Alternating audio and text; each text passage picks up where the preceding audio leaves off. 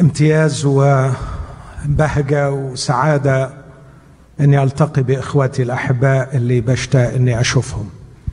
وبشعر دايما بإني مغبوط ومنعم علي من الرب أنه منحني هذا الامتياز إني أخدم قطيع المسيح.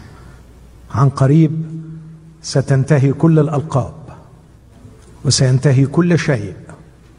وعندما نصل إلى البيت الأبدي لن يبقى لنا إلا ما خدمنا به الرب وما خدمنا به قطيع الرب. فأن يفتح لي الرب الأبواب ويعطيني الفرص أن أخدم اخوتي هذا شرف لا أستحقه لكن بالنعمة وأصلي أن يديم الرب علي هذه النعمة. فلا أحرم من خدمة جسد المسيح. الأمر الثاني اللي بشكر الرب من أجله بشكر الرب لأجل هذه الكلمة المقدسة. الكنز الذي كلما حفرنا فيه كلما اقتربنا إليه نكتشف أننا لم نعرف بعد كما يجب أن نعرف. وواحده من بركات حضور مؤتمرات و آه، إني أجهز موضوعات لهذه المؤتمرات إني أتعلم المزيد. آه، كل موضوع يطلب مني يضعني أمام تحدي. أن أعرف وأن أراجع ما أعرف وأقول الصدق في المسيح. ولا مرة اقتربت إلى موضوع في الكتاب إلا واكتشفت أني أحتاج أن أراجع ما عرفت وأحتاج أن أتعلم المزيد. أشكر رب أيضا لأجل وجودنا معا ففي جو العائلة وفي جو الشركة بعضنا مع بعض يفرح الروح القدس. ويعطينا ما لا أعتقد أنه يعطينا إياه كأفراد. فعندما أوجد مع إخوتي وأحاول أن أخدمهم يعطي الروح القدس أشياء جديدة ربما لا نحصلها إذا درسنا الكتاب بمفردنا أو إذا استمعنا إلى صوت الروح القدس في داخلنا بمفردها بمفردنا. فالرب يتكلم إلينا بعضنا مع بعض. موضوع الحرب الروحية كأي موضوع بلا شك إنه نحتاج إليه ككنيسة نحتاج كأولاد الله أن نصحح مفاهيمنا أو نزيد ما نفهمه أن نعرف ما لا نعرفه لأنه من الممكن أن نضيع أوقاتنا وجهدنا ونحن لا ندري أننا نخسر معركة وراء الأخرى. وأصلي من كل قلبي أن الرب يساعدني ويساعدكم. أنه خلال المحاضرات الخمسة التي آه، أثق أن الرب يعطينا فيها معا تعزية وتعليم وتشجيع أن نستنير من جهة هذا الأمر. وأعتقد أنه حجم الاستنارة يتناسب مع حجم الاتضاع. ومع حجم الصدق والرغبة في أن نتعلم وأن نتشجع لكي نمارس ما نتعلمه. لا أدعي اطلاقا أني سأغطي هذا الموضوع. أعتقد أنه من الصعب أو المستحيل في خمس محاضرات أني أغطيه لكن العنوان الذي وضعته الحرب الروحية وقلت مجرد فكرة عامة وتطبيقات عملية. وأحاول بنعمة الرب إنه يكون في بعض النقاط على الشاشة علشان اللي بيحب إنه يتابع معايا الأفكار اللي الرب وضعها على قلبي إني أقدمها. فكرة عامة عنها ألمس بعض جوانبها. وأي ثينك إنه ده هيكون النهارده وبكرة الصبح لكن ههتم بعد كده بتطبيقات عملية. كيف نميز الأرواح الشريرة؟ كيف نتعلم الكتاب عن حجم تأثرنا بها؟ كيف نتعلم الجهاد في الحرب الروحية؟ سأجتهد بنعمة الرب على قدر ما يسمح الوقت والطاقة أن أقدم بعض التطبيقات العملية. في البداية حابب أبدأ بتصحيح ما هو ليس الحرب الروحية. آه كل واحد من حضراتكم مجرد ما سمع الشعار أكيد في ذهنه آه في مجموعة من المفاهيم عن الحرب الروحية. أعتقد امبارح كنت بتناول الإفطار مع بعض أحبائي وسألت كل واحد فيهم لما بتيجي كلمة الحرب الروحية لذهنك إيه اللي بيجي إيه الملف اللي بيتفتح؟ إيه التصورات اللي عندك؟ ويمكن اتفقوا في بعض الأشياء لكن يقينا لم يتفقوا في كل الأشياء. وأنا أعتقد إنه لو عملنا التست ده علينا كلنا هنكتشف إن عندنا أفكار مختلفة. حابب في البداية إني أصحح ما يظنه البعض أنه الحرب الروحية لكنه في الحقيقة ليس الحرب الروحية. الأمر الأول اللي أحب أني أصححه إنه في فكرة أن الحرب الروحية هي كل مقاومة تعوقني كمؤمن من إنجاز ما أريد. كل مقاومة تعوقني كمؤمن من إنجاز ما أريد. أن تتعامل مع كل مقاومة تواجهك في الحياة تعطلك عن بلوغ هدفك وتحقيق حلمك. وإنجاز ما تريد. أن تتعامل مع هذا العائق على أنه حرب من الشيطان هذا خطر وخطأ. خطأ كبير وخطر كبير. فكثيرا ما تكون هذه المعوقات التي تعترض طريقنا عن إنجاز ما نريد وعن البلوغ إلى هدف ما هي رحمة من الرب وليست حرب من الشيطان. ولابد يا إخوتي أن نصحح هذا وليس عندي وقت لكي أتوقف طويلا أمام كل نقطة لكن أرجو أن هذا الأمر يكون مجال للتفكير. هقول مرة أخرى كثيرا ما يكون العائق الذي يمنعني عن إنجاز ما أريد والبلوغ إلى هدف حلمت به هو رحمة من الرب وليس عائق من إبليس ليس حرب من الشيطان. دعوني أذكركم بحادثة واحدة تسعفني بها الذاكرة الآن عن رجل الله العظيم يوشيع الذي خدم الرب بكل أمانة والذي حارب حروب الرب. في يوم ما خرج لكي يحارب نخو ملك مصر. ووضع الرب أمامه عوائق. بل إن ملك مصر نخو أرسل له رسالة بعد الأخرى. لا تواجهني لا تواجهني لا تواجهني. لكنه كان مصرا أن يتخطى كل العوائق ويصل إلى المعركة ظنا منه أنه يعمل عملا لأجل الرب وقتل في المعركة ودخل إسرائيل في حالة كارثية. ويا ليته كان استجاب لهذه العوائق التي يضعها الرب أمامه أو لتلك الأصوات التي أرسلها الرب تحاول أن تمنعه عن البلوغ إلى هدفه. ربما بعضكم يذكر أيضا قصة نبي شرير هو بلعام الذي وصفه الكتاب بأنه عراف. بلعام كان مسرعا لينجز غرضه.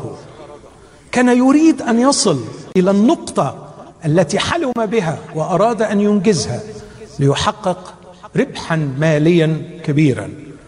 وكلنا نعرف أن الرب أرسل له ليس شيطانا لكن أرسل له ملاكا لكي ما ينقذه من القضاء الإلهي الذي سيحل عليه إذا فعل هذا الفعل. والملاك حاول مرة ومرات أن يمنعه حتى أن الحمار فهم وهو لم يفهم. والحمار نطق وهو لم يستوعب. لقد كانت معاملات الرب مع المؤمن ومع الشرير هي إعاقات الرحمة لكي لا يصل الخاطي إلى تحقيق مأرب يعرضه للقضاء أو لإنقاذ مؤمن من القتل والموت والهلاك. كانت العوائق في الحالتين هي مراحم الرب التي لم تفهم. إخوة كتير أحباء يحلموا بشيء بيجروا وراه عايزينه ولما يتعطلوا عنه كل التفسير الوحيد بتاعهم هو حرب. يا ريت الليلة نكبر عن الموضوع ده. ونبص بصة أوسع ونتساءل يا ترى هل من الممكن أن تكون رحمة من الرب؟ يتهيألي اللي ممكن يساعد في هذه الحالة هو أن نصل إلى تعريف صحيح إلى الحرب الروحية. من جهة غرضها. ما هو غرض الحرب الروحية؟ أعتقد ده مش تعريف يعني وافي شافي كامل لكن مجرد تعريف إجرائي كما نقول في لغة العلم. أقول أنه كل ما يحاول أن يعطل إتمام قصد الله وليس قصدي أنا. وهنا هتدخل في مشكلة.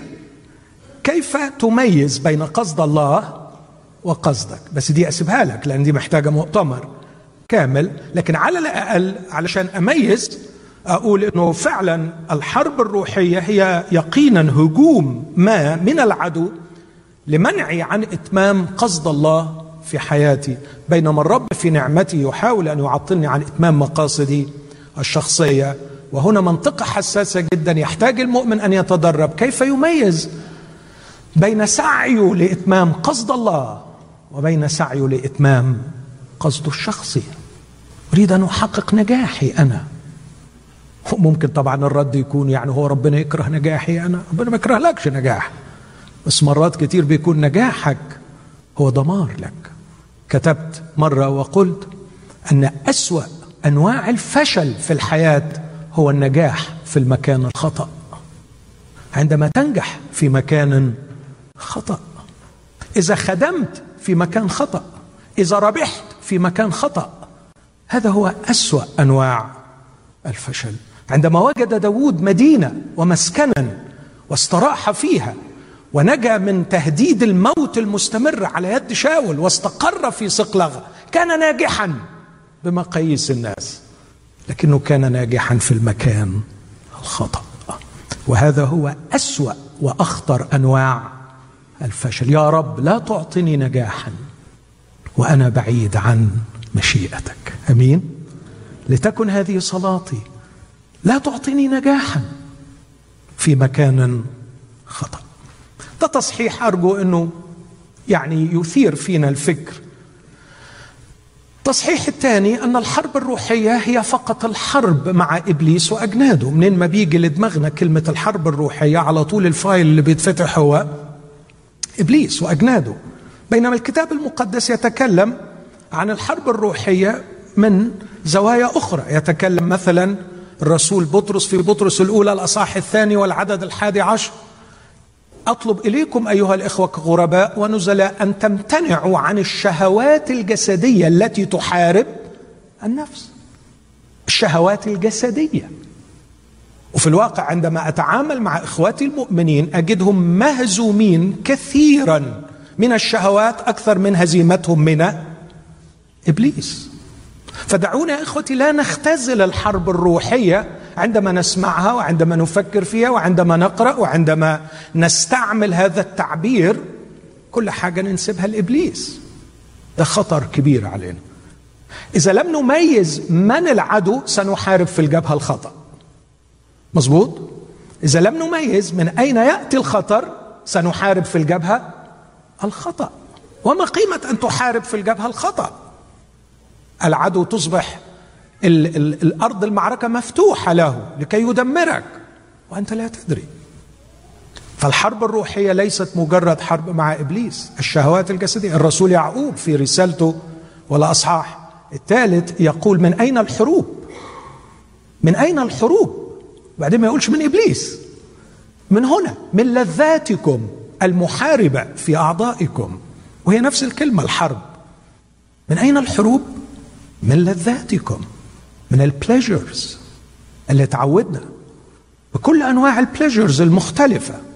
sexual pleasures food pleasures even game pleasures facebook pleasures كل أنواع البليجرز تحاربنا كي تعطلنا عن إتمام قصد الله. في حياتنا أكيد الرب يمنحنا كل شيء بغنى. للتمتع الرب يحبنا مستمتعين لكن مرات تتحول المتع إلى وسائل وأسلحة حرب. فأرجو إن الأمر ده يتضح. يعني يمكن نتكلم عنه بعد كده. الجسد يشتهي ضد الروح. هذه أيضا حرب. التصحيح الثالث الحروب الروحية أو الحرب الروحية هي تقييد الأرواح بالصلاة. كثير من إخوتي الأحباء الأفاضل الذين أقدرهم. عندما يسمعون كلمة الحرب الروحية كل اللي بيجي لذهنهم هو أنه ينبغي أن يبرزوا مصلين لكي يقيدوا الأرواح الشريره هذا استسهال واختزال وإخلال مدمر للحياة الروحية. لأن الرسول بولس لما اتكلم عن سلاح الله الكامل وهو أكبر مقطع كتابي وأقوى مقطع كتابي يصف الحرب الروحية والصراع الروحي. ما جابش سيرة تقييد إبليس لكن اتكلم عن رحلة طويلة لكي تعرف الحق ورحلة طويلة لكي تعيش بالبر ورحلة طويلة لكي تتمم بخوف ورعدة خلاصك فتأخذ خوذة الخلاص. ورحلة طويلة من التدرب على ممارسة الإيمان لكي تمسك بترس الإيمان فتطفئ جميع سهام الشرير الملتهبة. وأن تفهم الإنجيل حق الفهم وعميق الفهم لكي تحذو رجليك بحذاء يجعلك تمتلئ بالسلام في عالم الخطر. إن مواجهة العدو ليست بمجرد أن تصدر امرا للشيطان. لكن أن تتسلح بسلاح الله الكامل. وبينما التقييد أمر سهل أو النفخ أو الانتهار هي كلمات تستعمل فيها كلمة ارتداء سلاح الله الكامل يحتاج إلى جهاد وتدريب ويحتاج إلى العمر كله. فأرجو الا نسقط في خدعة الاستسهال ونتصور الانتصار بينما نكون صرع الهزيمة. وهذا ما يحدث مع كثيرين آخر تصحيح الحرب الروحية حرب دفاعية وقد سمعت هذا الكلام مرات كثيرة وبتصور المؤمن إنه المؤمن قاعد في مكانه في أمان الله مستكين وبعدين فجأة العدو يهجم عليه وهو يبدأ يعمل إيه؟ إيه ده؟ هذا مفهوم خاطئ جملة وتفصيلا. الحرب الروحية ليست حرب دفاعية. على فكرة إحنا اللي بنجر شكله. إحنا اللي نمثل له خطر وتهديد. إخوتي أنتوا ناسين إن إحنا نعيش في عالم هو يسيطر عليه أنتوا ناسين إن هو إله هذا الدهر ونحن نعيش في أرض تغطيها الظلمه وظلال الماء. وإحنا عايزين نخربها له وبنعمة الرب هنخربها له.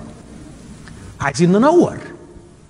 الرب يسوع عندما كان يتكلم عن الكنيسة وبيقول أبواب الجحيم لن تقوى عليها مفهوم خاطئ تماما أن نتصور أن أبواب الجحيم سوف تأتي لكي تهاجم الكنيسة لكنها لن تستطيع. كلا لم يقصد المسيح هكذا وربما لو عندي وقت أثناء المؤتمر أوضح ماذا كان يقصد الرب بهذا لكن على الأقل مبدئيا علينا أن نعرف أن الرب كان يقصد أن الكنيسة ستصل إلى أبواب الجحيم وتهدمها.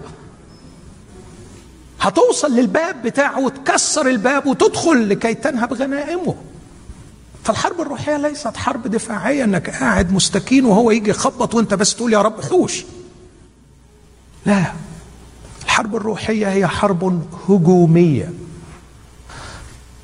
يمكن يجي كلام أكثر تفصيلا عن هذا الأمر. أرجو أن التصحيحات الأربعة دول يكونوا يعني حاضرين في ذهننا وإحنا بنتكلم في موضوعنا. لكن الفكرة الثانية اللي الليلة أطرقها وأكتفي بها هو أنه في تطرفين بيننا كمؤمنين من جهة الحرب الروحية. وعايز بنعمة الرب وبصلي فعلا بقلبي. أنه الرب يساعدني ويساعد إخواتي الأحباء أن إحنا نتزن في هذا الأمر. التطرف الأول هو تطرف ناحية التقليل من دور الأرواح الشريرة. هنا هاخد الحرب الروحية شوية ناحية التو... المواجهة مع إبليس. مش مش الحرب بصفة عامة مش حرب من الأعضاء مش الشهوات الجسدية التي تحارب النفس مش الجسد الذي يشتهي ضد الروح. لكن من دلوقتي ولغاية آخر المؤتمر هقصر كلامي على هذا الجانب لأنه هو اللي فيه لغط كتير الحرب الروحية مع إبليس وملائكته اللي هو الرسول في أفسس بيسميها مصارعتنا مع أجناد الشر الروحية في السماوات مع ولاة العالم على ظلمة هذا الدهر. هقصر كلامي من دلوقتي من اللحظة دي ولغاية آخر المؤتمر على هذا الجانب. ليس لأن هذا الجانب هو فقط الحرب. الروحية أنا اوريدي اديت التصحيح في البداية لا. لكن ده جانب. عشان المؤتمر ضيق فأنا هاخد الجانب ده بس. التقليل من دور الأرواح الشريرة في حياتنا كأولاد الله بينما راينا الشيطان يواجه الرب يسوع المسيح ويواجه الرسل ويواجه التلاميذ. رأينا الشيطان له تأثير كبير في حياة الكنيسة على مر العصور. من الخطأ الكبير والتطرف أن نقلل أو نتجاهل دور الأرواح الشريرة وتأثيرها في حياة أولاد الله. لكن من الجانب الثاني هناك تطرف آخر. هو أن ننسب كل شيء خطأ يحدث في حياتنا إلى الأرواح الشريرة. والخطأين موجودين. هناك تطرف لليمين وهناك تطرف ليسار أو العكس. تعتبر انهي يسار وانهي يمين مش دي المشكلة لكن على الأقل تبقى عارف إن في نوعين من تطرف هناقش النوعين دول وأكتفي الليلة. النوع الأول التطرف الأول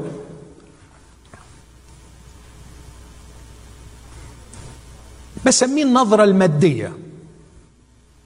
والتطرف الثاني أسميه الروحانية الخرافية.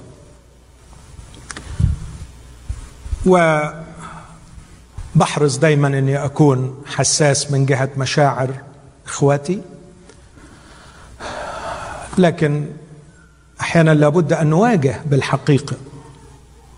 فلما استعمل كلمة النظرة المادية واستعمل كلمة الروحانية الخرافية. أرجو ان ما حدش ياخدها يعني بصفة شخصية بيرسونالي لكن فكر معايا من فضلك بقلب مفتوح وعقل مفتوح. التطرفين دول موجودين مش بس من جهة الحرب الروحية لكن الحقيقة اكتشفت إنهم موجودين من جهة أمور كثيره في الحياة الروحية. وخلوني أدي مثال من رسالة بطرس الرسول الثانية في الأصحاح الثالث وفي الأصحاح الأول. الرسول بطرس وهو بيتكلم عن حقيقة عظيمة يقينية أكيدة هي حقيقة مجيء المسيح. كشف لينا إن في موقفين من جهة مجيء المسيح. في موقف مادي وفي موقف خرافي. فمن الممكن أن الناس تجمح وتتطرف ناحية المادية أو ناحية أسميها الدروشة أسميها الروحنه أسميها الروحانية الخرافية. إيه اللي أقصده بالمادية وإيه اللي أقصده بالروحانية الخرافية؟ وهطبق اولا من رسالة الرسول بطرس الثانية بخصوص حقيقة مجيء الرب وبعدين أطبقه بخصوص الحرب الروحية. لو بصيتوا معايا في بطرس الثانية أصحاح ثلاثة عدد ثلاثة وأربعة. الرسول بيقول عالمين هذا اولا أنه سيأتي في آخر الأيام قوم مستهزئون سالكين بحسب شهوات أنفسهم وقائلين أين هو موعد مجيئه. لأنه من حين رقد الأباء كل شيء باق هكذا من بدء الخليقة. بعدين يقول لأن هذا يخفى عليهم بإرادتهم. رهيب. فعلا رهيب هو كشف الدافع لهذا التعليم اللي هقوله دلوقتي ثم في النهاية كشف الميكانيزم. الموتيف بتاعهم سالكين بحسب شهوات أنفسهم والميكانيزم هذا يخفى عليهم بإرادتهم. هم عايزين يخبوه. إيه بقى ده؟ قال لك يا عم مفيش حاجة اسمها مجيء المسيح. لأنه من حين رقد الآباء كل شيء باق كما هو. الخليقة مستمرة العالم المادي مستمر هكذا وسيظل هكذا. تحكمه قوانين وهذه القوانين ثابتة لا تتغير فسيظل العالم هكذا. لا يوجد حدث سوف يخترق الزمن ويغير وجه الأحداث. هذه نظرة مادية. لا تؤمن بما هو فوق طبيعي. لا في حدث فوق طبيعي سوف يحدث. لأن الرب نفسه بهتاف. وبوق الله سوف ينزل من السماء. في حدث فوق طبيعي هيحصل يا جماعة. no no no no إحنا اللي نؤمن به هو ال natural causes اللي إحنا بنؤمن به هو ال matter ال material ال naturalistic world view أو ال materialistic world view نحن نؤمن بكل ما هو طبيعي لكننا لا نؤمن بما هو فوق طبيعي. هذه أسميها النظرة المادية وهرجع لها بعد شوية لكن أقول الجانب الثاني الرسول بولس بطرس يبدو إنه لقي في بعض إخواته عمالين يقولوا حاجات عجيبة وغريبة عن مجيء المسيح. وده مش بعيد ولغاية النهارده في ناس بتقول حاجات أغرب من الخيال. عن مجيء المسيح. لا يعتمدوا فيها على كلمة الله. وهنا الخطر. لا, يعت... لا ليست النقطة الحاكمة المرجعية هي كلمة الله. فاضطر بطرس بيقول لهم أنا لما قلت لكم عن حدث فوق طبيعي حدث معنى أنا ما كنتش بتبع خرافات مصنعة. إننا لم نتبع خرافات مصنعة عندما عرفناكم بقوة ربنا يسوع ومجيئه إذ كنا معه على الجبل المقدس معاينين عظمته. إذ أقبل عليه صوت هكذا من المجد الأسنى. هذا هو ابن الحبيب الذي به سررت. له اسمعوا لم نتبع خرافات مصنعة. وإلى اليوم هناك أفلام وهناك نظريات تصنع أشياء كثيرة. من الممكن أن ينطبق عليها خرافات مصنعة. وإحنا دايما بنتأرجح بين هذين التطرفين. وأعتقد أن اسمى فضيلة روحية نحتاج أن نصل إليها هي فضيلة الاتزان. نحن نؤمن بما هو فوق طبيعي لكن في حدود كلمة الله. إذا رفضنا ما هو فوق طبيعي لسنا بمؤمنين. ونجنح ناحية الإلحاد. وإذا آمنا بما هو فوق طبيعي دون حدود كلمة الله لن تبقى لنا إلا الخرافة. لن تبقى لنا إلا الخرافة. هقول مرة ثانية إذا آمنا بما هو فوق طبيعي دون المكوث ودون التقيد بالحدود التي وضعتها كلمة الله لن تبقى لنا إلا الخرافة. فلنحذر يا أحبائي. لنحذر من أن نغلق أرواحنا عن العمل الفوق طبيعي. ولنحذر من أن نطلق عقولنا بلا حدود لتصل إلى الخرافة إذا لم نتقيد بكلمة الله.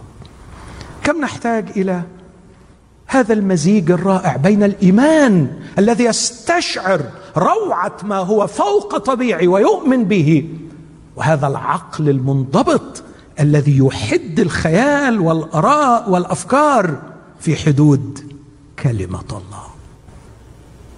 إذا عندك مشكلة مع كلمة الله دي الحقيقة مشكلة أهم من الحرب الروحية. عليك أن تواجهها. إذا لم تتعلم كيف تقرأها وكيف تلبث فيها فأنا عندي سؤال ليك كيف تكون تلميذا للمسيح؟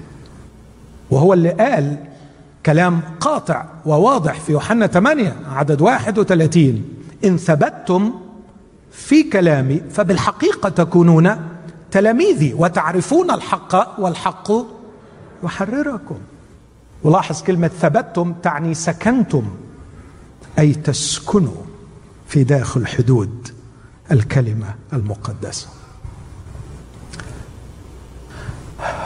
سي إس لويس وأنصح دائما بأن نقرأ لسي إس لويس. تقرأ بالإنجليزي أفضل إنك تقرأه بال English بتقرا بالعربي في كتب لي مترجمة. أنصح بإنك تقرأ صحيحة تصارع معها أكثر من ال English فأسهل لك تتعلم ال English علشان تقرأ سي إس لويس. لكن إذا مقفلة معك خالص فعلى الأقل إنك لازم تقرأ له. بيقول هذه الكلمات وأرجو أن نتذكر أن سي إس لويس يعني اولا كان ملحدا كان أستاذ الأدب الإنجليزي في اوكسفورد وفي كامبريدج. هو واحد من أعظم العقليات التي دافعت عن الإيمان المسيحي هو الذي فعلا عبد الطريق أمام كل ال apologists ما فيش مدافع عن الإيمان المسيحي ما فيش thinker مسيحي إلا وأستاذه هو سي إس لويس. هذا المفكر العملاق. فعلا حجم الذكاء في هذا الرجل لما الواحد بيقرأ له بيذهل إزاي ربنا ممكن يدي ذكاء لإنسان بهذا الشكل. لو أنت حتى ما شفتلوش أي حاجة وما قريتش شوف الفيلم بتاع Chronicles of Narnia ده أقل حاجة تعملها يعني.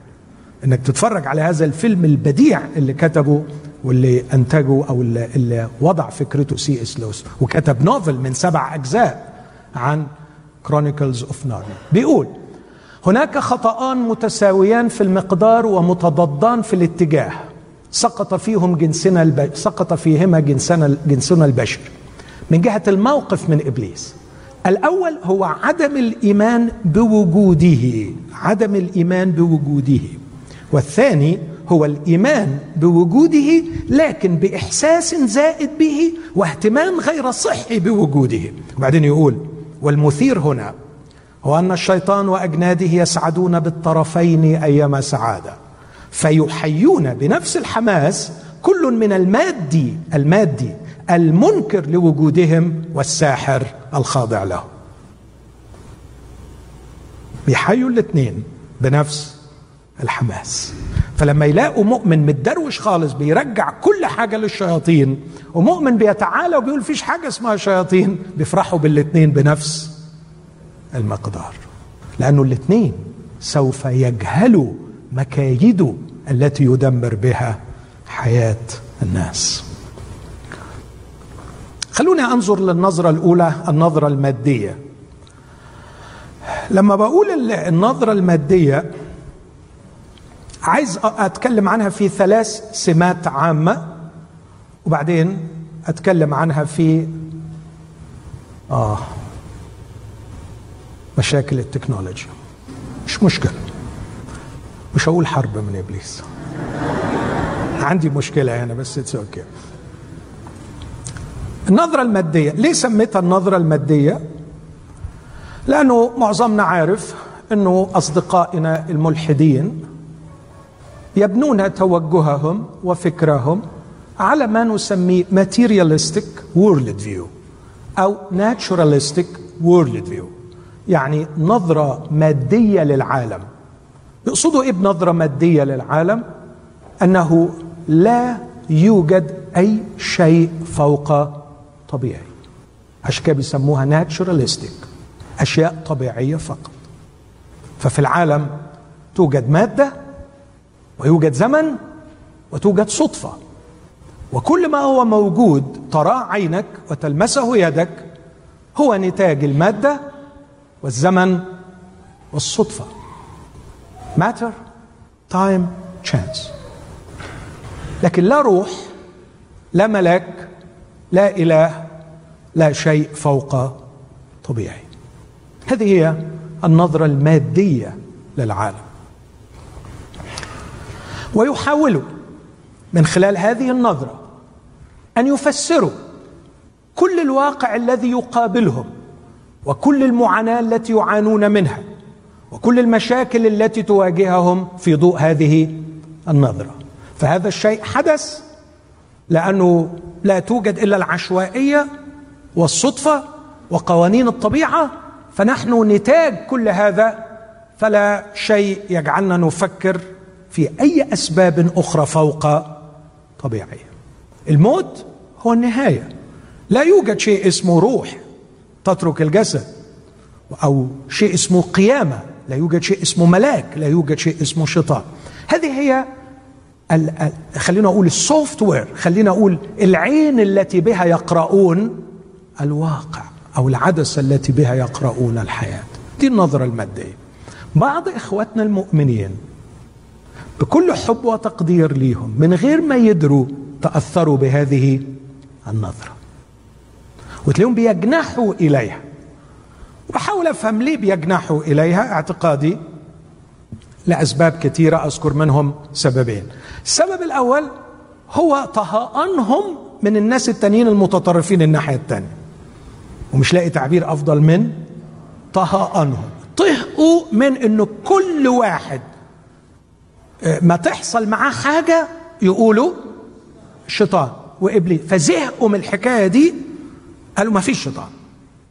وهنا راحوا للناحية الثانية وطبعا مين اللي يبقى مبسوط بالحكاية دي؟ الشيطان. فكل تطرف للأسف يواجهه تطرف مضاد. وأناشد إخواتي هؤلاء وأقول لهم مش لأن في إخوة غلطوا وراحوا للإكستريم في الناحية الثانية ونسبوا حتى اللي بيجي له شوية الرجي ويهرش ويقول له روح شرير خلاني أهرش. مش عشان في إخوة غلطوا بهذا الشكل وما نحن نروح جنحين الناحية الثانية ونقول ما فيش شيطان. لكن السبب الثاني إنهم يبدو أنهم يخافون أن يبدون غير علميين عندما ينسبون الأشياء للشيطان. لكن عايز أقول لهم أن هناك عمالقة في العلم عمالقة في ال physics في ال mathematics في ال chemistry عمالقة في الإيمان. الأسبوع الماضي شرفت بلقاء الشخص اللي اخترع ال USB واللي اخترع الواي فاي والذي يملك شركة هنا في أمريكا فيها 23 ألف مهندس وموظف. تخيل أنت بتستعمل USB قد إيه وبتستعمل واي فاي قد إيه؟ اللي اخترع الأشياء دي قديس في المسيح يسوع. ومكرس حياته للرب. وينفق معظم أمواله على عمل الله. ويخدم الرب. وكتب كتابين روحيين. إذا أن تتصور أنه الكلام عن الشيطان والكلام عن الأرواح الشريرة والتأثير أنه ده مضاد للعلم. هذه خرافة أيضا. هذا ليس ضد العلم على الإطلاق. لكن كمان عايز أقول أنه يمكن أجي لها بعد كده أفضل عشان أنقل بسرعة. السمة الأولى لإخوتي الذين يتطرفون ناحية النظرة المادية هو ما أسميه السطحية في قراءة الشر. السطحية في قراءة الشر. يا حبايب الشر اللي في الدنيا مرعب وكبير وعميق. وإنك تحاول تفسر لي الشر اللي موجود في الدنيا بس بأسباب سيكولوجيه أو سوسيولوجيه أو بيولوجيه صراحة هذا يؤكد أنك مش قاري كويس. مش قاري كويس. الواقع بيقول أن الظلم الموجود في الأرض القتل الموجود في الأرض القسوة الموجودة في الأرض النجاسة اللي موجودة في الأرض البغضة اللي موجودة في الأرض بصراحة لا يمكن تفسر بيولوجيا ولا سيكولوجيا ولا سوسيولوجيا. هناك عوامل أخرى ينبغي أن نبحث عنها. فضلك فكر. فكر في واحد زي هتلر. فكر في واحد زي ستالين. فكر بدون ذكر أسماء في الجريمة اللي حاصله الفترة اللي فاتت دي. فكر في اللي حصل النهارده في الشرق الأوسط. ما تقوليش إنه السيكولوجي قادر على تفسير هذه الأشياء. لكن عندما رب المجد يسوع وهو الحق متجسدا يقول ذاك قتال للناس منذ البدء يعطيني مفتاح لتفسير الواقع تعجز النظرة المادية عن تفسيره. إذا محاولة قراءة الواقع بعد استبعاد الشيطان بعد استبعاد الأرواح الشريرة بعد استبعاد عمل إبليس في هذه الحياة هتكون نتيجتها قراءة سطحية للواقع. الأمر الثاني السنة الثانية اللي أشوفها في إخواتي أقول ضيق الأفق الثقافي الحقيقة مش كل المتعلمين بيرفضوا مسألة الأرواح. لكن هم شوية الأمريكان الغلابة والأوروبيين. وعلى فكرة الأمريكان والأوروبيين لا يمثلوا يعني كل العالم المتحضر وكل العالم المتعلم والمتنور يعني.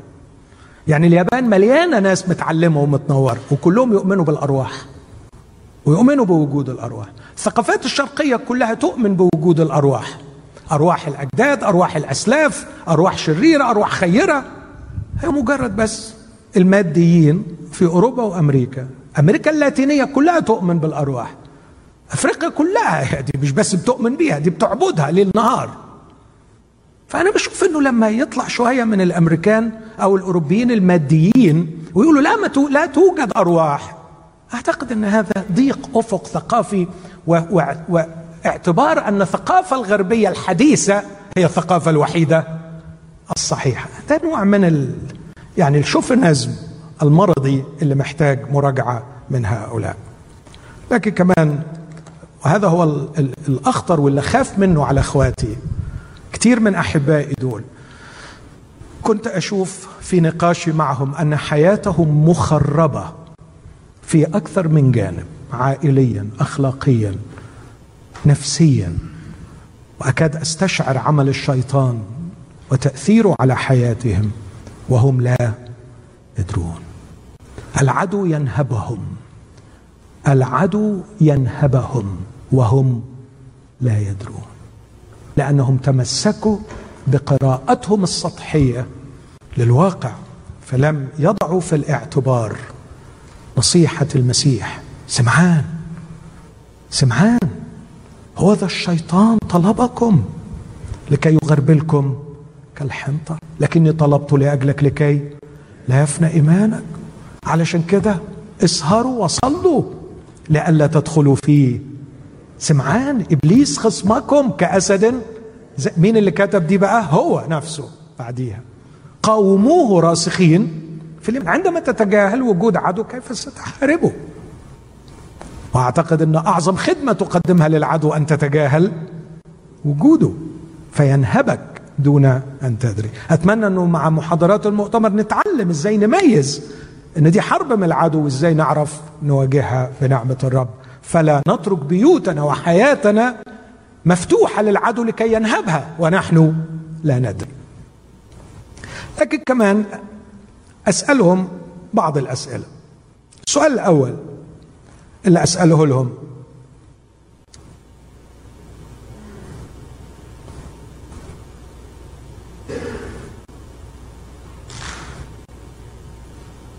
هل تؤمن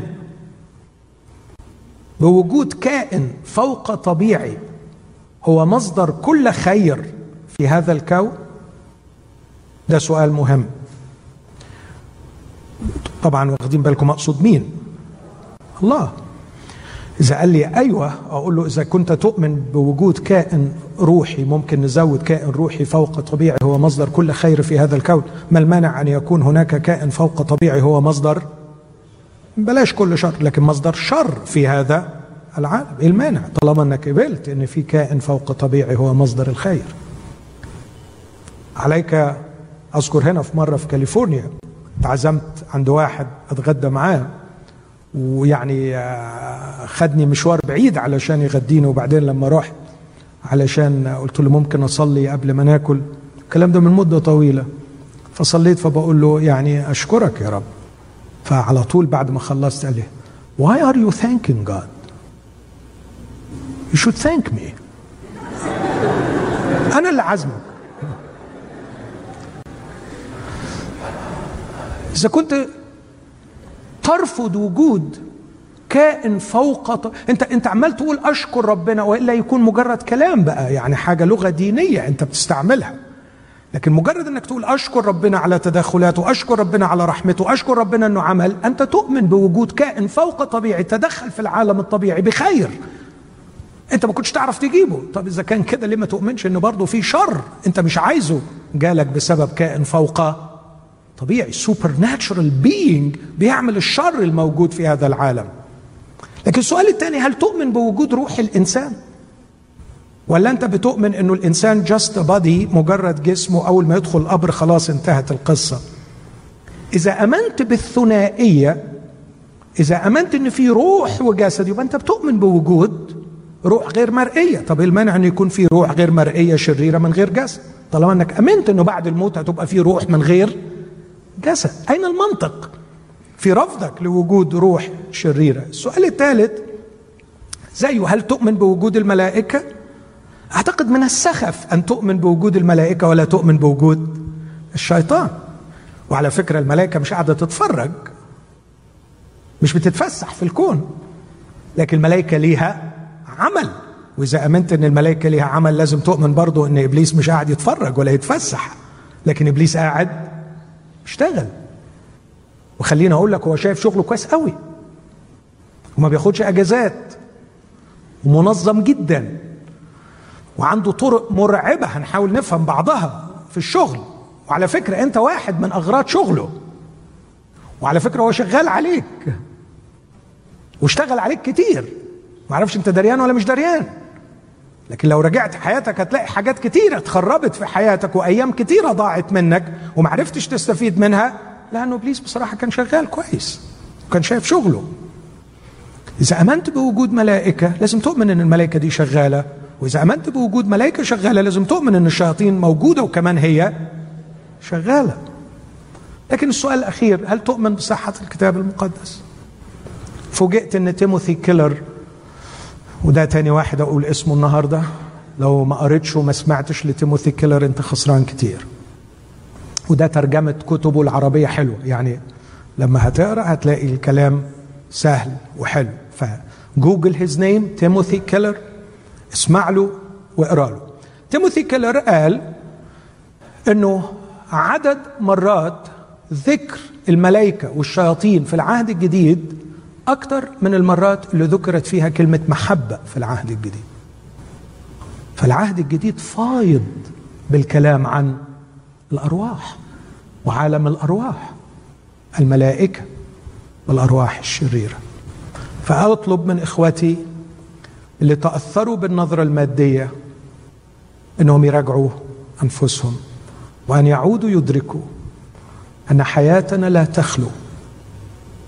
لا يوجد يوم من أيامنا لا يخلو من تأثير الأرواح الشريرة.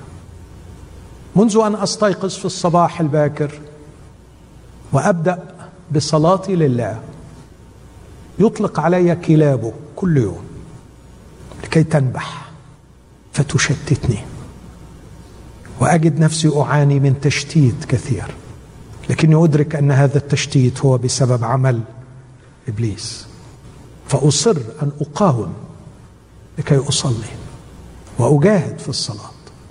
إذا لم ننتبه إلى أن هناك أرواح شريرة سنخسر الكثير سنخسر أيام بأكملها سنخسر سنين سنخسر ممتلكات سنخسر بركات بسبب عمل إبليس. لكن أختم في النقطة دي وأقول إن أصدقاء الملحدين متسقين متسقين في نظرتهم المادية للواقع. التعبير ده صعب؟ They are consistent in their materialistic world view وهم بيبصوا للحياة وللواقع على إنه ما فيش أي عامل فوق طبيعي تدخل. الحقيقة إلى حد كبير بيكونوا متسقين. يعني إيه متسقين؟ يعني أقصد إنه هو بيؤمن إنه ما فيش شياطين بس متسق إنه بيؤمن ما فيش الله. لكن ما ينفعش ابدا إنك تكون مآمن بوجود الله ومش مآمن بوجود ده اسمه عدم اتساق. أنت مش كونسيستنت في النظرة بتاعتك. يعني ما تاخدش من كل نظرة حتة. ما تاخدش من المسيحيين حتة ومن الإلحاد حتة. خليك متسق في النظرة لأنه كيف تقاس صحة نظرة للحياة صحة worldview بأنه يكون consistent فتكون شخص متسق في نظرتك للحياة. التطرف الثاني اللي بسميه الروحانية الخرافية. وأنا أعتقد بدون الدخول في وصف طويل معظمنا عارف أنا أقصد إيه. ومعظمنا تقابل أو جرب. إنه ننسب كل شيء للارواح الشريرة إن إحنا نبقى اوبسيسد بالأرواح الشريرة مشغولين جدا بالأرواح الشريرة شغالين كل حياتنا بس عمالين نطرد في أرواح شريرة ونقيد في أرواح شريرة وننتهر في أرواح شريرة. هذه أسميها الروحانية الخرافية. برضو ليها سمات عامة. أول حاجة السطحية في قراءة الواقع. والاصطدام به. نفس الغلطة بتاعت اللي فاتوا. اللي فاتوا اللي هم النظرة المادية كان في معطى من المعطيات راحوا رامينه على جنب وحاولوا يحلوا المسألة. دول رموا كل المعطيات وأبقوا معطى واحد. فلو حصل مرض لو حصلت مشكلة عمره ما يقول ده سوء تخطيط مني. عمره ما يقول أن أنا إهمال مني. عمره ما يقول أنه يعني تصرف خاطئ من الناس. لكن أسهل حاجة يعملها يقول إبليس.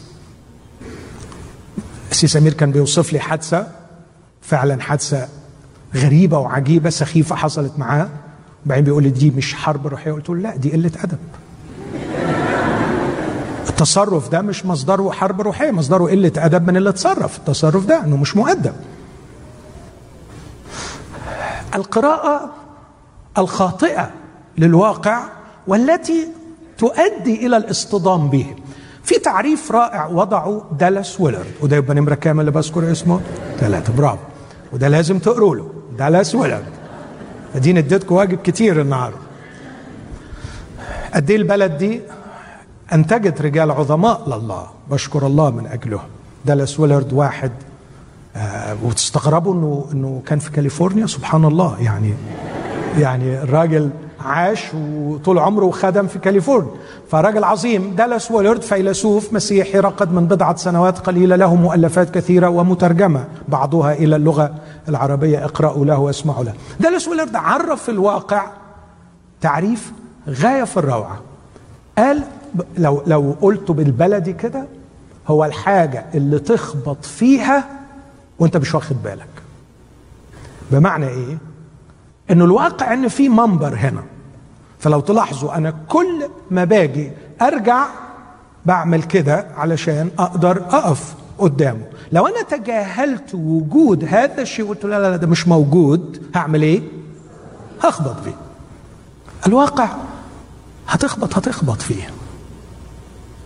ولازم تكون معترف بيه وإلا هتتصدم كتير قوي. وياما ناس عمالة تتصدم في حياتها تتصدم من جهلها تتصدم بسبب سوء إدارتها بسبب قراراتها الخاطئة بسبب إنها مش عايزة تبذل مجهود وتتعلم وتدرس وتخطط وتفكر وتستشير ومش عايزة حتى تتأدب أحيانا وتعمل ديسبلين لنفسها. مش عايزين يعملوا ده كله. وأسهل حاجة يقولها إبليس. وطبعا استسهل استسهل ال ال ال التشخيص فراح مشخص غلط علشان برضه يستسهل العلاج لأنه لما أقول إبليس هعالجه إزاي؟ هنفخ فيه خلاص. طبعا ده تهريج ويظل الشخص يطلع زي ما بنقول بلغتنا في مصر يعني يطلع من ساقية يقع في طاحونة ولا يطلع مش عارف من حفرة يقع في دحديرة وعمال يطلع ويقع ويطلع ويقع. طب يا عمي خلاص بقى راجع نفسك. فكر إن في أسباب أخرى تحتاج أن تكتشفها وتشتغل عليها علشان تطلع لقدام خطوة تطلع من الغلب اللي أنت فيه. إنهم يقرؤون الواقع بالسطحية وبالتالي يصطدمون به ويعرضون أنفسهم وأولادهم وعائلاتهم وحياتهم للخطر. لكن كمان الأمر الثاني توقف النمو الروحي. أنا أعتقد إن المصاعب اللي الرب بيوجدها في حياتنا أو اللي خلينا أقول اللي بيسمح بوجودها في حياتنا هي فرصنا الثمينة لكي ننمو روحيا. صح؟ توافقوني على الفكرة دي؟ أنا مؤمن بالحكاية دي بكل قلبي. عندما يسيء إلي أخ ظلما وأنا ما عملتلوش حاجة. واو دي فرصة. الحقيقة فرصتين. فرصة أتعلم في اخويا اللي غلط فيا. إزاي اعالجه عشان ما يغلطش تاني؟ تخيلوا؟ طب ده تدريب حلو ولا مش حلو؟ طب أنا لو وصلت لكده إني عرفت أقرب منه وهو غلطان فيا وعرفت أكون قوي نفسيا للدرجه إن أنا أوصل إليه وأقعد أتكلم معاه وأقنعه بالخطأ اللي هو أخطأه لغاية ما يقتنع فعلا وبعدين يعتذر لي. فيتوب عن الخطأ وأضمن إنه مش هيرجع؟ يغلطه تاني. وأبقى ربحت وحققت ونجحت إن وصلت لأخويا وعالجته. فكركم مين المستفيد أكتر من الاثنين أنا ولا هو؟ أوه ده دي مدرسة إنك تعمل الحكاية دي. وتخيل لو ربنا أكرمك بواحد يغلط فيك كل أسبوع. لا بلاش أسبوع مش هتستحمل في السنة مره وكل سنة تمارس التدريب ده. إن شاء الله على بعد عشرين سنة تتخرج. شخص رائع بيعرف بيعرف socially intelligent enough socially intelligent روحيا رائع بيعرف يوصل لأخوه بيعرف يتكلم معاه بيعرف يقنعه بيعرف يختار الألفاظ المناسبة بيعرف يختار التوقيت المناسب بيعرف يعيش المحبة الحقيقية. وده تعليم المسيح إن أخطأ إليك أخوك فاذهب إليه وعاتبه بينك وبينه. خليك socially intelligent تاخده على جنب. وإذا ما سمعش منك خد له واحد وإذا ما سمعش خد للكنيسة. إن سمع فقد ربحت. اخاك أنت كسبت. ويتعلق لك نشان. وتبقى خدت degree جديدة. إنك بتعرف تربح. لكن من الجانب الثاني لما أخوك يقول لك أنا غلط أنت ملتزم إنك تغفر رايت تغفر. ولما هتمارس الغفران مش سهل الغفران على فكرة. الغفران مكلف. بس هتروح تغفر. فبعد ما تغفر لأخوك بتنط درجة لفوق لأنك أصبحت بتعرف تغفر. تخيل لما الحياة تمتلئ بلاش الصعوبة دي.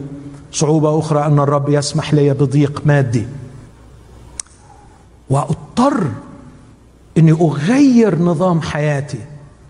بعد ما كنت بلبس كذا وكذا وكذا لا مش هلبس كذا. بعد ما كنت بتفسح لا مش هتفسح. بعد ما كنت بسافر لا مش هسافر. وهبدأ أتعلم السنتين اللي جايين أعيش في مستوى مختلف تماما عن اللي كنت بعيش فيه.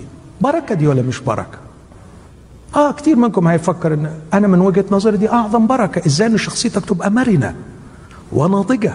فبتعرف تتطور وبتعرف تعيش في ظروف مختلفة لو اديتني شخصية ما تعرفش تعيش غير في نوع واحد من الظروف دي شخصية مسطحة ضعيفة فقيرة هشة. لكن اديني شخصية قوية. تعرف تعيش فوق وتعرف تعيش تحت. فاكر الرسول بولس يقول إيه؟ تدربت تعلمت في كل شيء. أعرف أجوع وأعرف أستفضل. أعرف إني أشبع وأعرف إني أجوع. بعرف بعرف أعمل الاثنين أستطيع كل شيء. تخيل.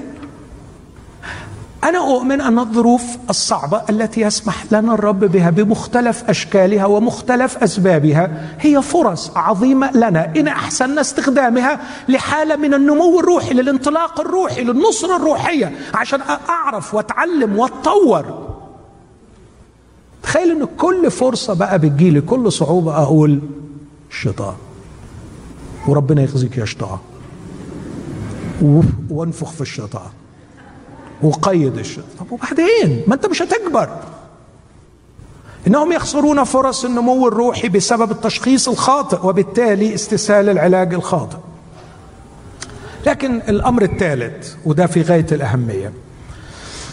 إخوتي الأحباء هؤلاء يقعون في إهمال أهم سمات الروحانية. إحنا المؤتمر السنة اللي فاتت كان عن الروحانية. معلش احتملوني لما أجاوب عن السؤال ده. ما هي أهم سمات الروحانية من وجهة نظري؟ عقل نظيف. مجدد بكلمة الله. عقل نظيف مجدد بكلمة الله. ليه بقول كده؟ حضراتكم لو تتذكروا معايا الحديث السنة الماضية إحنا قلنا إن الحيوانات فيها نفس.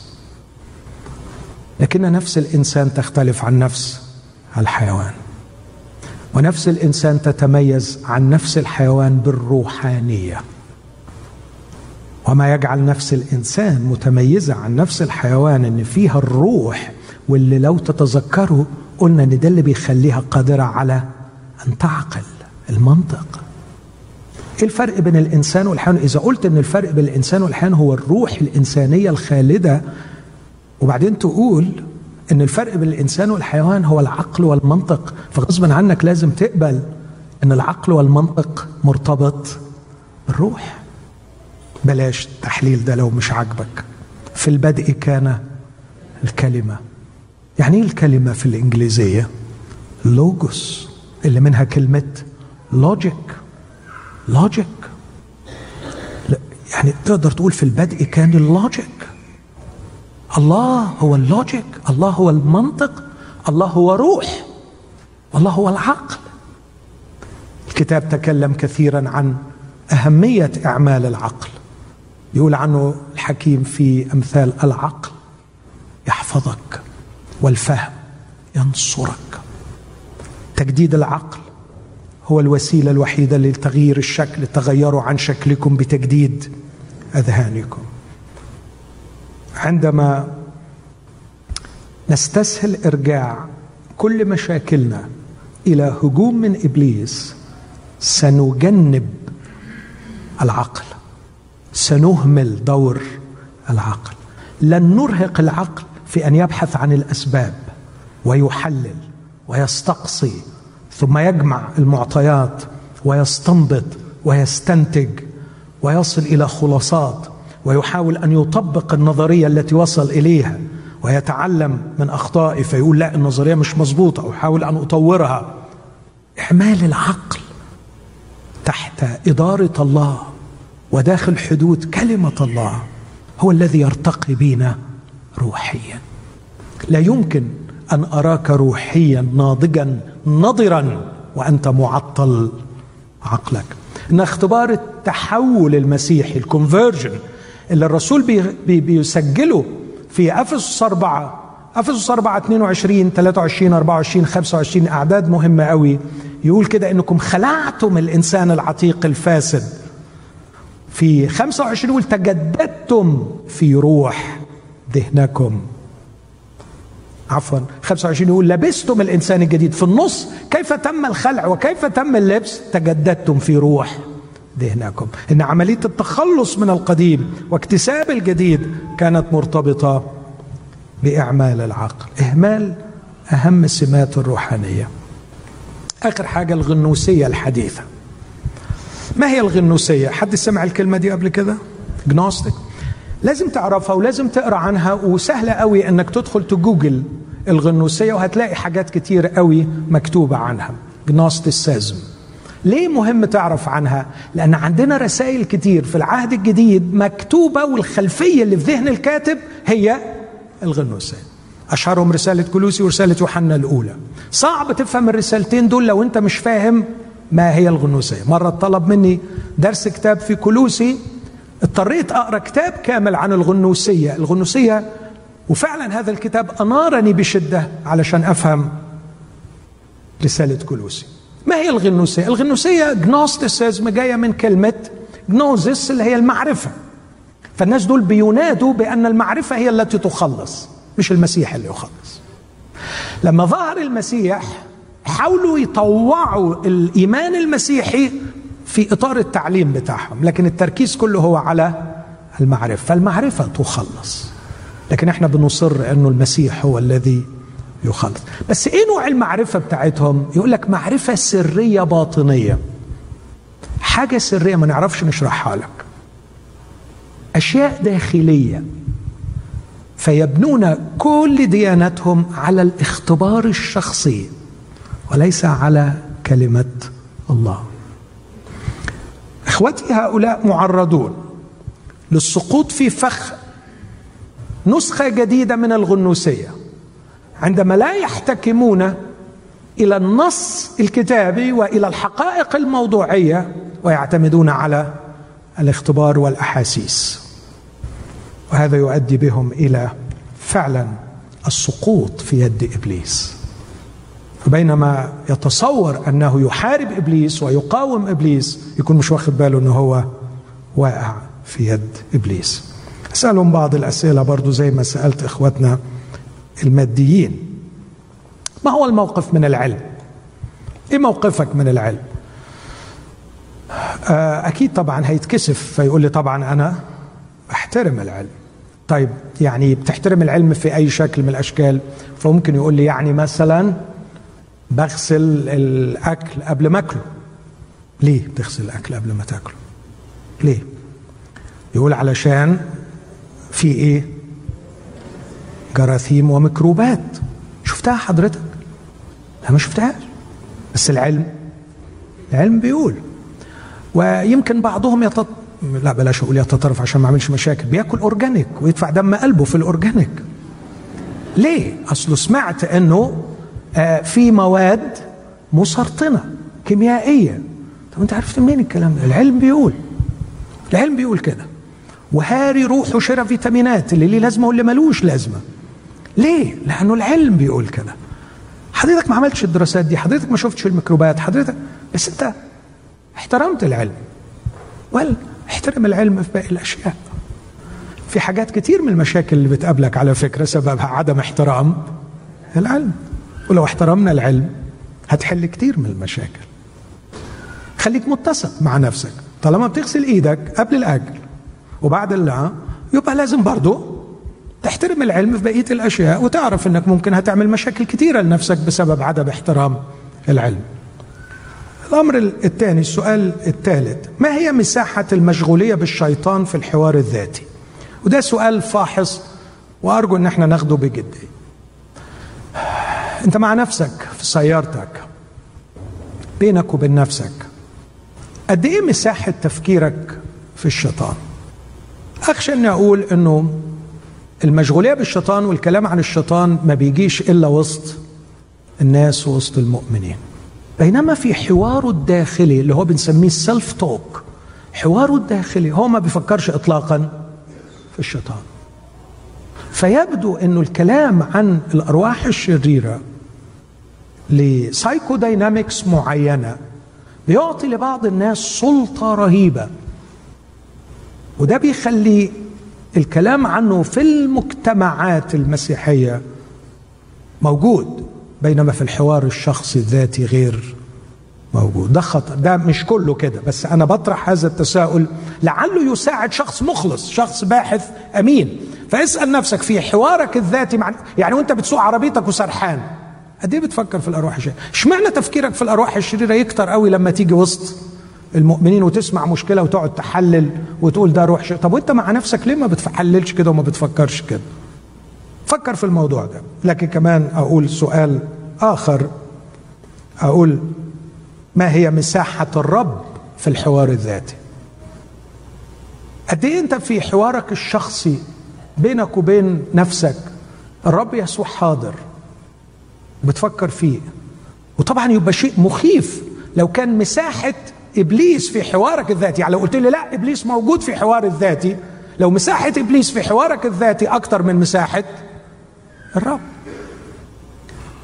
وأنا أعتقد إنه لو مساحة الرب في حوار الذاتي امتلكت الكيان كله لا يوجد مكان لإبليس.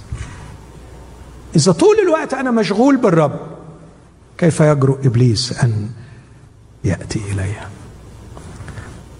فإذا انشغلت بالرب في حوارك الذاتي لا مكان لإبليس. وإذا انشغلت بإبليس في حوارك الذاتي لا مكان للرب.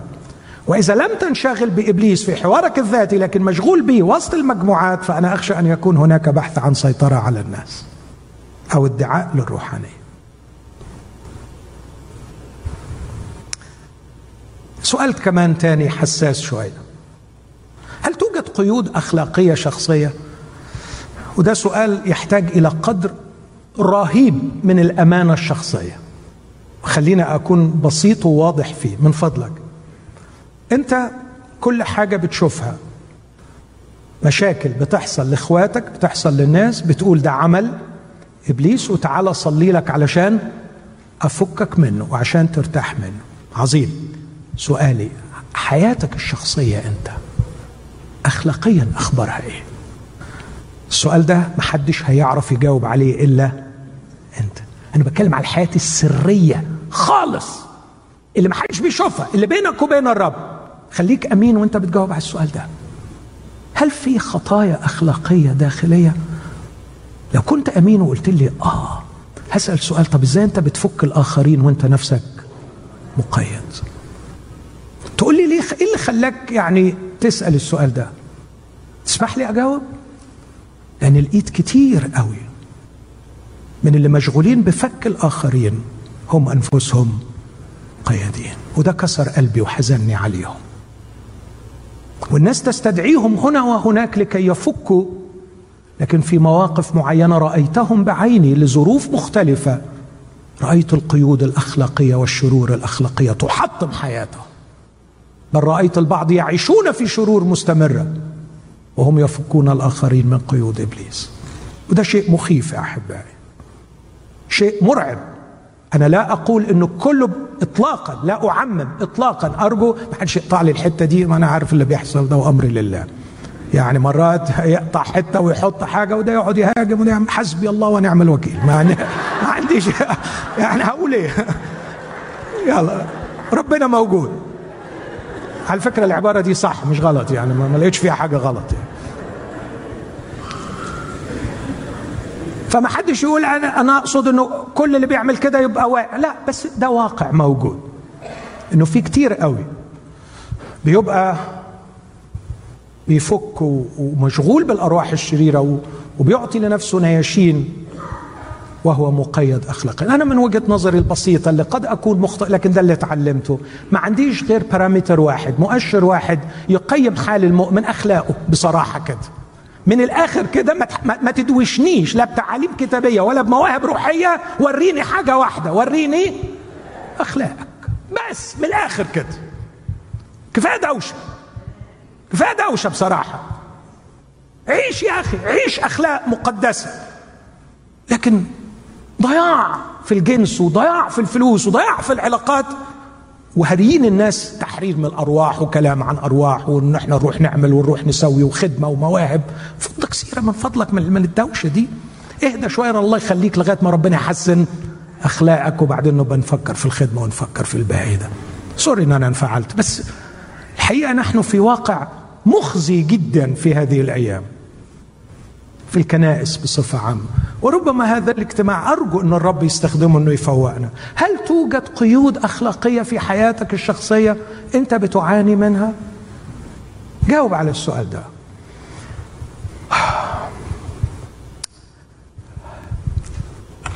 التطرف ناحية ده أو التطرف ناحية ده النظرة المادية أو الروحانية الخرافية. بفتكر حكاية كان حكاها واحد من الخدام زمان في موضوع تاني بس التشبيه هنا حلو ينفع. بيقول إنه في مؤمنين كتير بيحاربوا حروب غير قانونية. فبيبقوا عاملين زي واحد يعني غفير جابوه من البلد في الصعيد وحرسوه يعني مخزن كبير.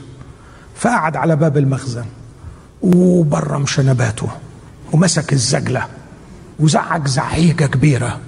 فجم العيال يهيصوا طلع يجري وراهم وطردهم وما خلاش ولا عيل يهيب ناحية المخزن.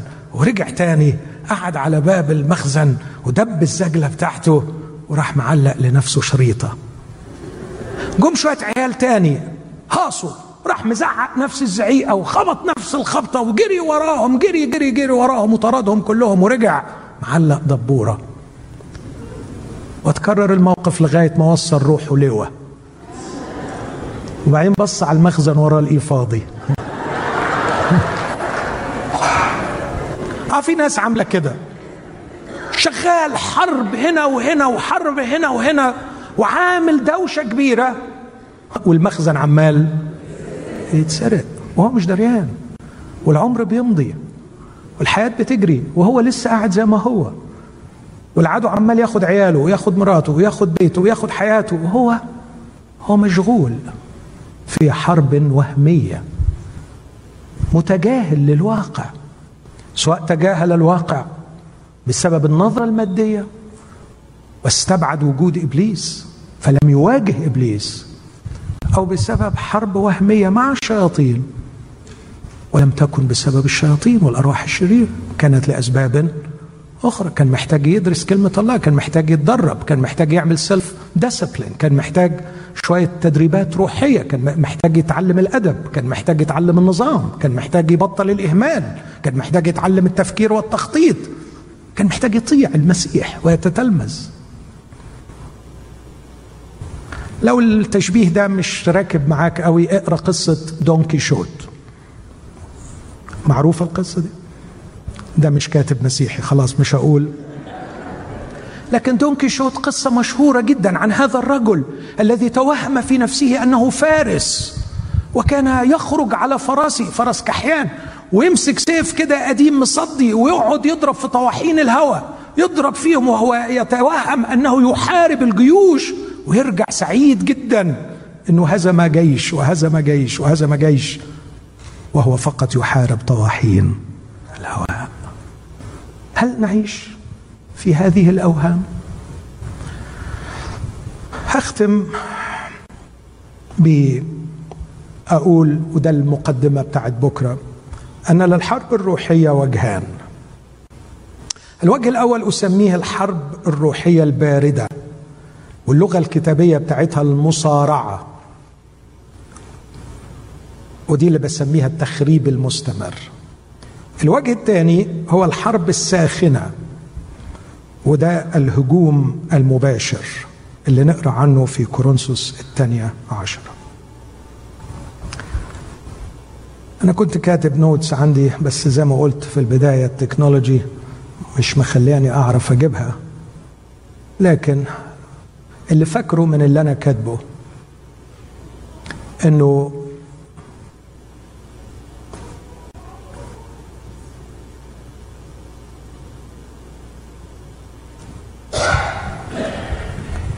الحرب الباردة مش هدخل في تفاصيل معظمنا عارف الحرب الباردة اللي حصل بين أمريكا والاتحاد السوفيتي. قوتين متصارعتين كل واحدة عايزة تدمر الثانية من غير ما تطلق رصاص أو تقذف بالقنابل. لكن الغاية هي التدمير. إخوتي الأحباء نحن هنا في هذا العالم تم إنزالنا خلف خطوط العدو. ونعيش في هذه الأرض لنخرب نظام إبليس. دي الحرب الباردة. هنعيش. هنعيش بالحق. هنعيش بالبر. هنعيش بالصلاح. هنعيش النور. وكلما ننير نحن في الحقيقة نخرب وندمر مملكة إبليس. وعشان كده قلت الحرب بتاعتنا مش دفاعية. مين اللي بادي بجر الشكل؟ إحنا. إحنا هنا. هننور. وهنعيش بالبر. وهنعيش بالصلاح. وهنعيش بالحق. وكل ما نعمل كده المنطقة اللي إحنا فينا اللي كان مسيطر عليها إبليس إيه اللي بيجرى لها؟ تتخلخل بتخرب. من وجهة نظره ده خراب مستعجل. الجماعة دول بيأذوني. دالاس ويلرد ليه تعريف جميل لحياة المؤمنين. لما يعيشوا الحياة المسيحية الصحيحة يقول to undermine the structure of evil in this world. تخرب نظام الشر وتركيبة الشر اللي موجودة في هذا العالم. فعلا. ده فكر الله من نحونا أحبائي. هعيش زوج رائع. هعيش أب رائع. هكون خادم أمين في حياتي. وكل ما أعيش كده أنا بخرب. مملكة إبليس. وبصراحة أنا عايز أبقى عنيف ضد مملكة إبليس. أه عايز أدمرها له. فهبقى حلو قوي علشان أدمرها له. هنور قوي علشان أدمرها له. هعيش بالقداسة قوي علشان أقول له النجاسة بتاعتك هكشفها لك وهحاربها لك. ويا شر هتيجي لغاية عندي وهتقف لأني محمي ولأني في حضرة إلهي وفي حضن أبي. أنا مش هسمح لك إنك تمد سلطانك للمنطقة اللي أنا فيها لأنقذني من سلطان الظلمة ونقلني إلى ملكوت ابن. لن تخرج كلمة ردية من فمي. مش هدي لك مناك يا إبليس. وهقول الصدق وأنا عارف إن كل ما بقول الصدق أنا بشرخ في الحيطان بتاعة بيتك. وبخرب في الأساس بتاع مملكتك. كلما يعيش المؤمنون الحقيقيون بالنور وثمر النور هو كل صلاح وبر وحق إنما هم يشنون حربا باردة شعواء عنيفة على مملكة الظلمة على مملكة إبليس ليتمموا تخريبها. لكن في جزء تاني من الحرب أسميه الحرب الساخنة. ده بقى مش اكتفاء باني عايش أمين ومقدس وبالنور فخربها له. لا ده أنا بأعلن صراحة الهجوم الحرفي على معاقله لكي أغتنم غنائم من عنده. لا ده أنا مش هسيبك مرتاح. أنا سأهجم على معاقلك وأخلص نفوس من تحت يدك. أنا هحاول أكشف كل أكاذيبك وههدمها. هحاول أعرف أنت بتشتغل فين أكتر وهروح لك مطرح ما أنت موجود. أنا مش هسيبك عمال تغتنم وتقتنس نفوس وأنا هقعد مرتاح. أنا ضدك يا إبليس. هذان هم وجهي الحرب الروحية. وفي الاثنين إحنا مش بندافع. في الاثنين. إحنا في حالة هجوم. إن عشنا بالقداسة بالبر بالنور بنخرب الظلمة. وإن هجمنا على معاقله لكي نغتنم نفوس. وده اللي قاله الرب يسوع. الرب يسوع قال على فكرة أنا مش قاعد لما إبليس يجي لكن هو الأقوى اللي بيروح للقوي جوه بيته بيعمل إيه؟ بيربطه وينهب أمتعه. وده اللي إحنا المفروض نعمله. مش نقعد على كرايسنا الجميلة اللذيذة ونستناهم لما يجوا. إحنا اللي هنروح. والرب بيفتح الأبواب وبيخلينا نروح. وبنشوف بنعمة الرب نفوس بتطلق حرة من يد هذا العدو القاسي. دول وجهين الحرب اللي هنحاول نتكلم عنهم أكثر. لكن أعتقد إنه كده كفاية الليلة عشان تعرفوا تناموا. لكن مش من غير ما نقرأ جزء من كلمة الله. ومش غلط على فكرة إن إحنا نختم الوعظه بالقراية. يعني أنا عارف إن التقليد هو إن إحنا نقرأ في الأول بس أنا ما بحبش التقاليد يعني. ف خلونا نقف مع بعض وإحنا بنقرأ على مسامح يجهز لنا الترنيمة اللي هيقودنا فيها. وخلونا نقرأ لو عايز تقرأ معايا بصوت عالي اقرأ. لو عايز تقرأ في سرك اقرأ. لكن النص المشهور العظيم ده أعتقد أنه هيلزمنا طول رحلتنا في المؤتمر مع الحرب الروحية. هقرأ النص الأول خاص باللي قلت عنه الحرب الباردة الصراع. وبعدين هقرأ نص تاني خاص بالحرب الساخنة أو الهجوم. أخيرا يا إخوتي تقووا في الرب وفي شدة قوته. البسوا سلاح الله الكامل. لكي تقدروا أن تثبتوا ضد مكايد إبليس. فإن مصارعتنا ليست مع دم ولحم بل مع الرؤساء مع السلاطين مع ولاة العالم على ظلمة هذا الدهر. دي منطقة الصراع بتاعتنا. هم بيضلموها وإحنا ننورها صراعنا مع ولاة العالم على ظلمة هذا الدهر مع أجناد الشر الروحية في السماوات. من أجل ذلك احملوا سلاح الله الكامل لكي تقدروا أن تقاوموا في اليوم الشرير. وبعد أن تتمموا كل شيء أن تثبتوا. تظلوا في أماكنكم بتنوروا. على الرغم من محاولاته المستمرة إزاحتكم لكي ما يستعيد المناطق المأخوذة منه لكي ما ينشر الظلمه من جديد. لكن البسوا سلاح الله الكامل لكي تقدروا أن تثبتوا في أماكنكم منيرين وسط ظلمة هذا العالم. السلاح مش إنك تنتهر وتنفخ وتقيد لكن هذه السلاح. فاثبتوا ممنطقين أحقاءكم بالحق ولابسين درع البر. وحاذين أرجلكم باستعداد.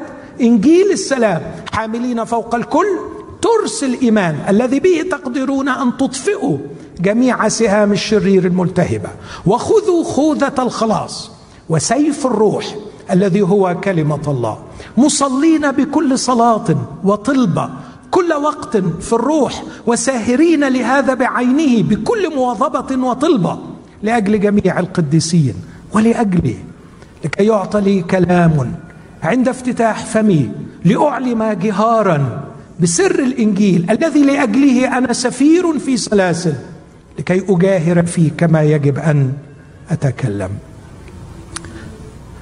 النص الثاني من كورنثوس الثانية أصحاح عشرة لأننا وإن كنا نسلك في الجسد لسنا حسب الجسد نحارب.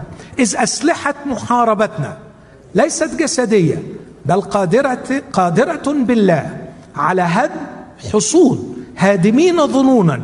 وكل علو يرتفع ضد معرفة الله. ومستأسرين كل فكر إلى طاعة المسيح. آمين. خلونا نحني قلوبنا ورؤوسنا وإحنا واقفين. فضل يا سامح. رب ونقول له يا رب اشرق بنورك في قلوبنا من جديد. نفسي الرب النهارده يسترجع أماكن مسلوبة سلبها إبليس. من خلال أولاده. وترجع وتقف على أسوارك وتقف في منطقتك وتحمي الأرض اللي الرب أعطاك إياها.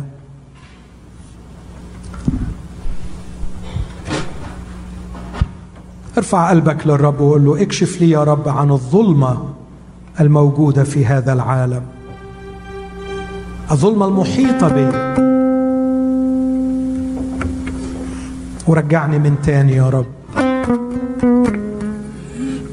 أقف لحسابك وأحارب حربك. قيل عن داود إنه كان يحارب حروب الرب.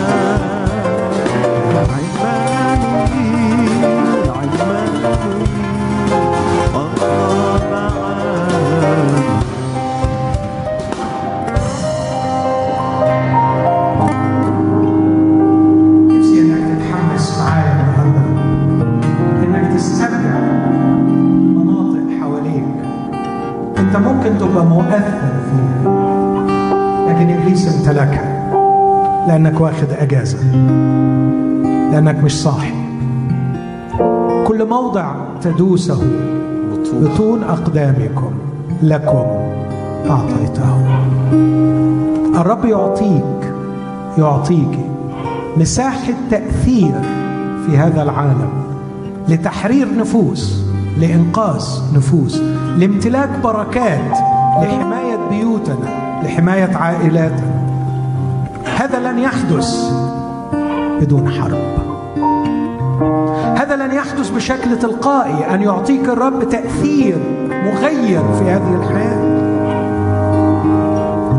على الأقل الليلة اعرف واعرفي إنك مش اختياري. التجنيد ليس اختياري مع المسيح.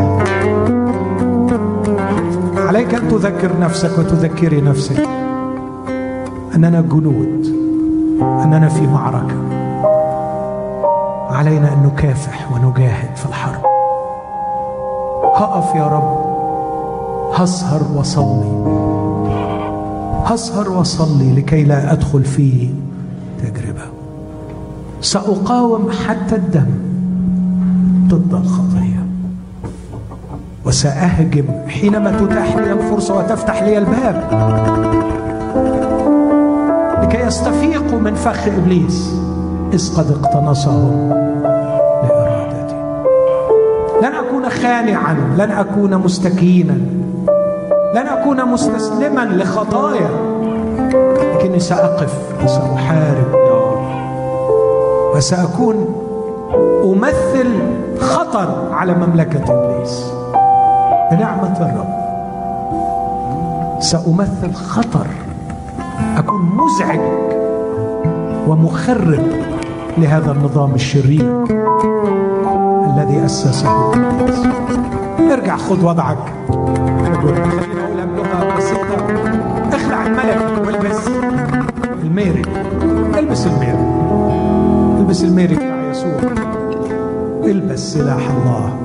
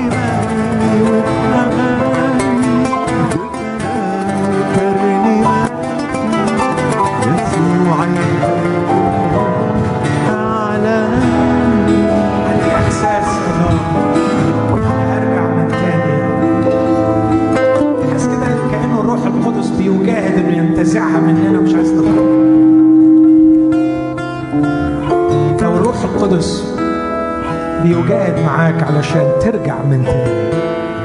ترجع من تاني تاخد مكانك ويكون يسوع نور في حياتك. وتنفض الغبار وتطلع من القيود والخطايا والشهوات اللي كلفتك كتير. وترجع تاني كده تستنشق عبير المعركة. إني هجاهد وهنجح. ويبقى ليا رسالة مقدسة أعيشها. أرجوك ما تقاوحش مع الروح القدس. خد القرار. وبنعمة الرب الرب هيعلمك في الأيام بكرة وبعده بعض الأشياء اللي تساعدك. لكن على الأقل اعلن رغبتك. أنا هرجع من تاني. وآخد مكاني